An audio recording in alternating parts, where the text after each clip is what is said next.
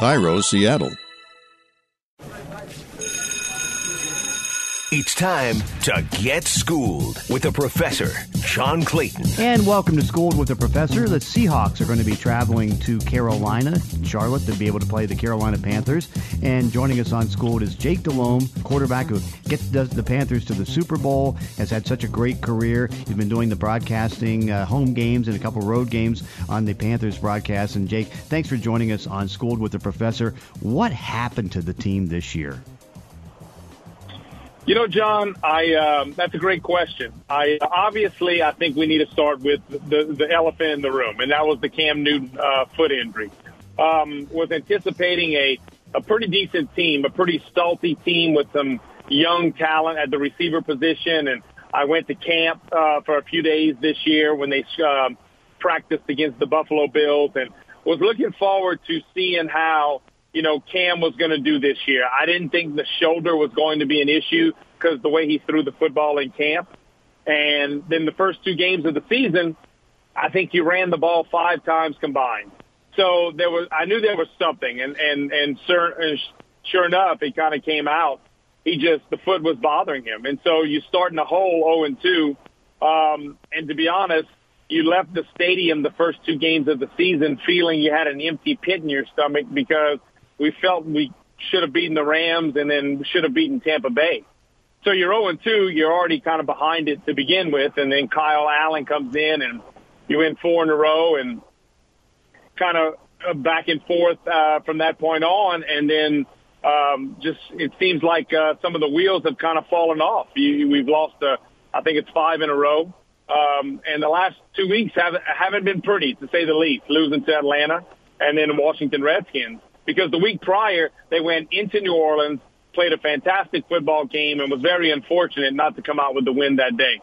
Yeah, that's and that's the thing. I mean, with with Cam, and I remember being on the sidelines for last year's game uh, against you know Seattle and Char- against the uh, and seeing what happened. And I mean, he was fine then. He looked good, but as the year went on, the shoulder just kept on, I guess, getting so weak that nothing was going right, and uh, his ability to throw downfield was just wasn't there.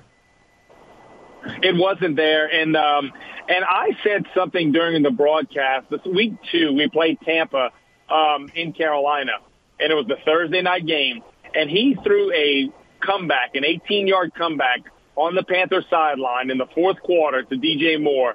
And on the air, I said, listen, we need to put to rest there's a shoulder problem with Cam Newton because you cannot make that throw. It was from the opposite hash on a line right on the money. I said, I don't think there's a shoulder issue at all. Um, maybe, maybe the foot's bothering him a little bit more. It, that was my exact words. And, and sure enough, it came out after that. The foot was an issue and, um, and it affected his ability to run because you've seen Cam Newton in person and everybody has seen him play. But until you truly see the sheer size of Cam Newton in person, you don't realize how difficult he is to bring down. And the Panthers were like the number one uh, goal line team for many years with Cam, number one short yardage team with Cam, because you, you gained an extra blocker because you had this Derrick Henry, so to speak, running the football, uh, playing quarterback. And it just, it wasn't the same because of the foot issue. And, um, cause I, I truly believe in my heart of hearts, the shoulder was fine because of what I saw on the field with my own two eyes, him throwing the football. Yeah, but now, so Kyle Allen comes in, undrafted uh, rookie, or not rookie. He was a rookie in 2018. But uh, how? What was going right for him? And is this the usual thing that happens in the league, where it's like, okay, you play four or five games, and the next thing you know, defenses catch up to you and figure out what you are, and then start taking things away. I think somewhat, John, but I have to give Kyle a little bit of credit. Um, yes, I know he played the last game last year against the Saints, and the Saints uh, had already locked up their seed, so they weren't playing a ton of guys, um, and he played well. Well, then he comes out and he beats Arizona, um, which, you know, Arizona's in rebuild mode. Then you go to Houston and beat Houston. And then we get some other wins along the way. You get the Tennessee win. You go to London and beat Tampa. Um, you um, beat Jacksonville Jaguars. And then in Green Bay, they went up to Green Bay in typical Lambeau weather, snowing in the fourth quarter. He leads the team on a drive late in the game. We get tackled on the one yard line to tie the game. and so I'm looking forward to, hey, is this this kid showing some moxie? He's really starting to get it. And then we had a game against Atlanta um, about four weeks ago that, in all honesty, it was ugly. It, you can't really say anything good about that game. They sacked us. We had four turnovers. Uh, they ran back a punt on us. And then now, in my mind, was the test. Okay, is Kyle going to be considered uh, a career backup, or will he kind of come through and play better football and have a chance to be a starter in this league and an effective one? And he went to New Orleans and played an absolutely great football game. He really and truly did. I think New Orleans is one of the premier teams in the NFC um, and even the NFL. In, in that environment, played lights out, put up 30, 30 something odd points, um, and we missed an extra point uh, to take the lead in that football game with uh, under two minutes left to go. So I thought he could have been, uh, you know, some of the answer, and he's still trying to play tough and and trying to do the right things. But we're having some issues up front protecting him, and he's still making some young mistakes. And you're going to get that along the way. I think we all know that. But I don't think he should be relegated to the term he'll be a career backup. He's shown enough, I think, in my mind, that he can be an effective starter. But I truly believe there needs to be more help around him to help him.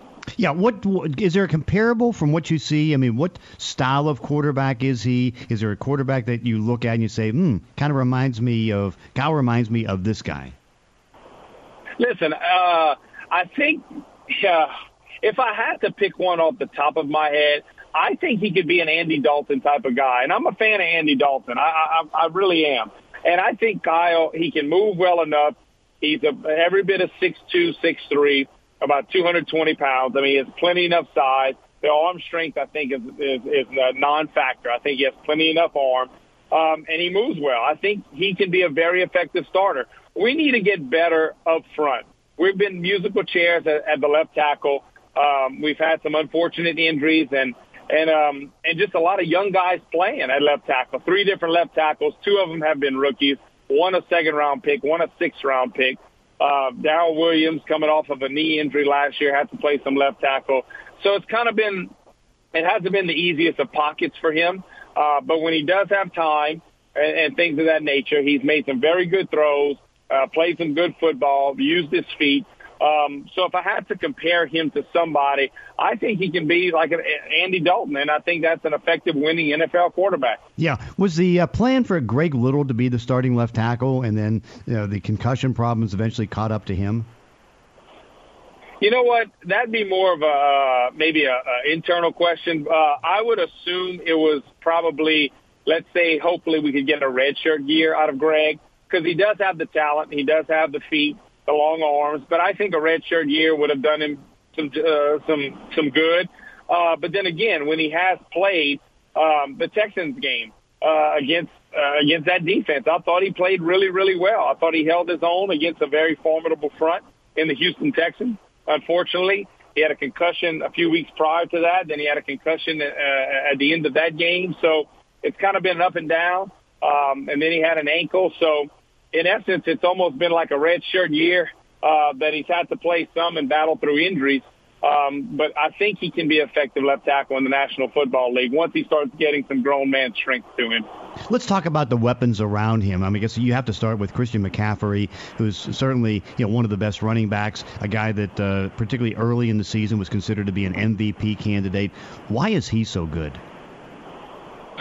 John, I think you're going to see. I don't know if you've seen him play on the on the sideline, watching him in person. Um, he's truly he's special. I don't know any other word to say it. What he can do as a three down back. I don't know if everyone thought he would be a three down back. Um, you know, the true in between the tackles type of runner. He is his balance is is is, is very unique. He keeps his feet underneath him, and the power that he has, especially with his lower half, he can hit a hole, and he's always moving the pile forward. That's something that I've been more impressed uh, by him this year than I think um, that I had been the first two years. And it wasn't a knock. It's just I'm seeing this guy carry the pile, move the pile, and make the pile go forward. When when you look at him, you wouldn't think that he would be a true in between the tackles runner. Now, outside the tackles, catching the ball, running routes, he's special. I, I believe you could line him up as a starting flanker or split in, and he could be effective as many starting wide receivers in the National Football League. Well, yeah, he's really good. Now, of course, uh, how I know the big emphasis over the last two years is to get faster at the receiver position. Okay, are they fast? And if so, how good are is this group of wide receivers?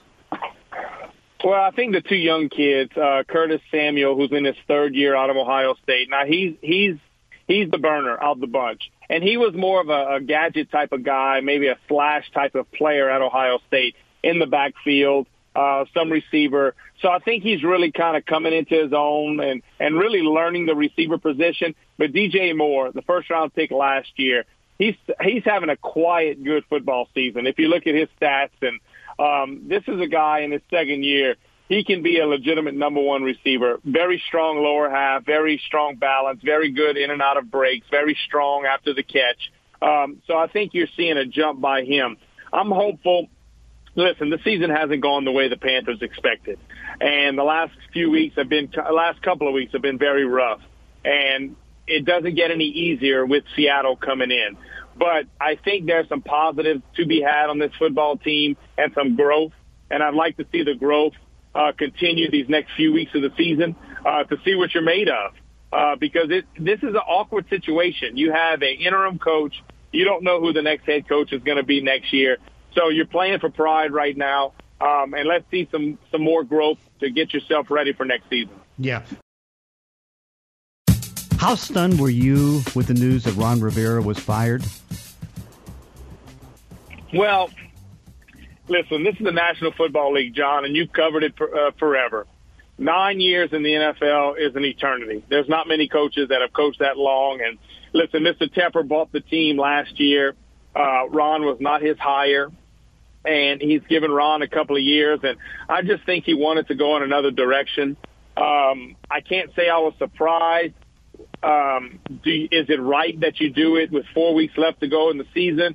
I think it was pretty telling after Ron was let go. There was a sit down interview uh, with Mr. Tepper, and basically he said, "Listen, I made up my mind. I was going in another direction. Could I have let him coach the last four games? Yes, absolutely. It's not the right thing to do. I didn't want to start going behind his back, starting to talk to possible candidates, and him maybe finding out that's not the way I operate. That's not what I'm doing." And that's just the way it is. And it'll give Ron time to catch his breath and get himself ready for a particular job that he might have of interest in next season. And th- that was the owner's take. Um, he hasn't said anything I know since he's taken over to make me not question him. Um, and that, that was his decision. Whether it's the right or wrong, I can't answer that.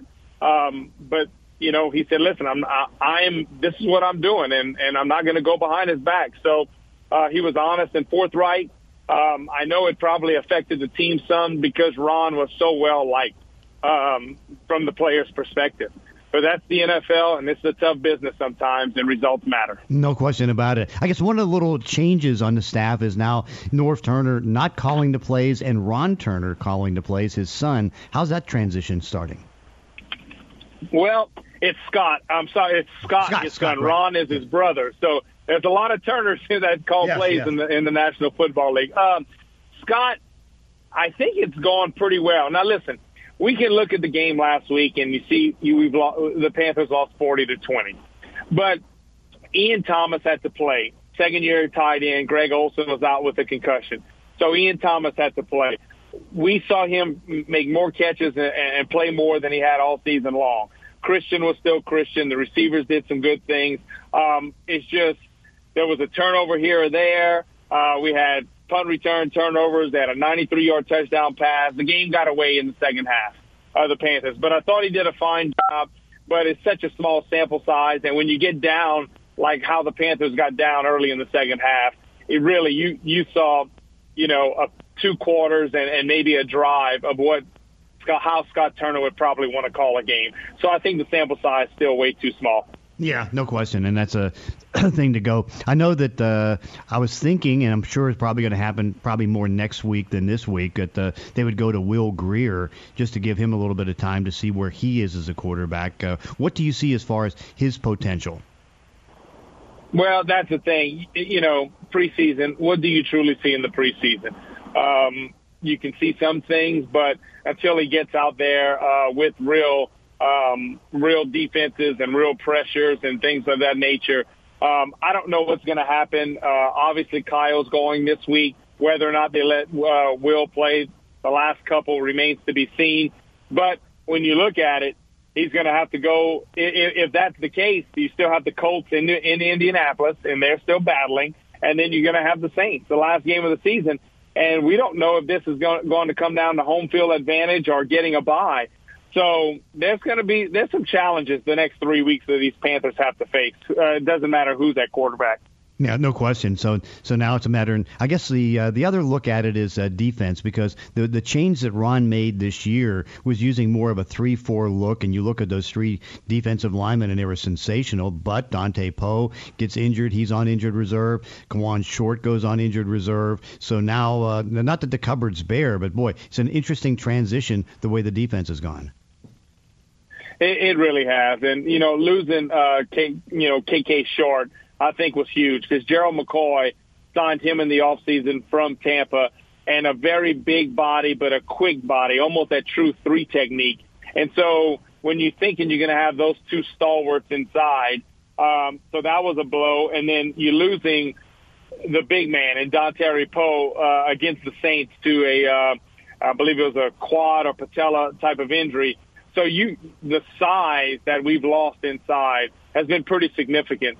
And listen, let's be honest, teams have lined up and ran the ball right down our throat, and that's what they've uh, kind of done most of the year. So um, it certainly hasn't helped, and I would assume um, you, you, we're probably going to see Seattle play with uh, five, six, seven offensive linemen like they like to do, um, and and try to establish the run. I know you they lost. Uh, Penny to, to an injury this past weekend, but I would assume they're going to want to establish the run because we haven't shown that we can truly stop it uh, on Carolina's side. And then finally, uh, big picture uh, question: What do you look at as the, the, the state of quarterbacks in the National Football League now that uh, the running quarterbacks are starting to gain some momentum? Well. I love it. I, I enjoy. I love seeing different dynamics change. You know, the Lamar Jackson, watching him play is is fantastic. I had a front row seat to Michael Vick I was with the Saints, so I watched him early on in that division, and then I go to Carolina and obviously had to watch him some more. So I saw the true, um, you know, ultimate running quarterback in Michael Vick. And then now watching what Baltimore's doing in, uh, with Lamar Jackson, uh, watching Kyler Murray uh, do some positive things in Arizona, you have to be mobile in the, in the, in this day and age. Now, I still believe in the Tom Brady's uh, that can stand in the pocket and throw it. I think his weapons are a little suspect for him right now. Um, but I, I still think you can and drop back and throw the football in this league. But when you add that certain that that, that run to the mix, it gives defenses so many problems, and um, it's just basically you're looking for any advantage offensively, um, and that's kind of what this game is kind of going to. Um, so it's uh, it's certainly a change, but I truly believe good old fashioned football can still win in this league. Um, I'm watching the 49ers play. I'm not so sure Jimmy Garoppolo uh, is one of these uh, great threats to run, uh, but they they established the run with that football team, and they still very very effective in one of the premier teams in this league. So I think you can still do it both ways, but it is fun to see a new kind of regime of quarterbacks start to come in. Hey, Jake Delhomme, it's great to talk to you here on Schooled with the Professor, and I'm looking forward to seeing you on Sunday. Look forward to seeing you too, John, and uh, take care. Thanks for having me on. And that does it for this week's podcast. In between episodes, you can follow me on Twitter at Clayton ESPN. If you enjoy these weekly one-on-one conversations, consider leaving a review on iTunes or wherever you're listening to the show. Thanks for listening. See you next time on Schooled with the Professor.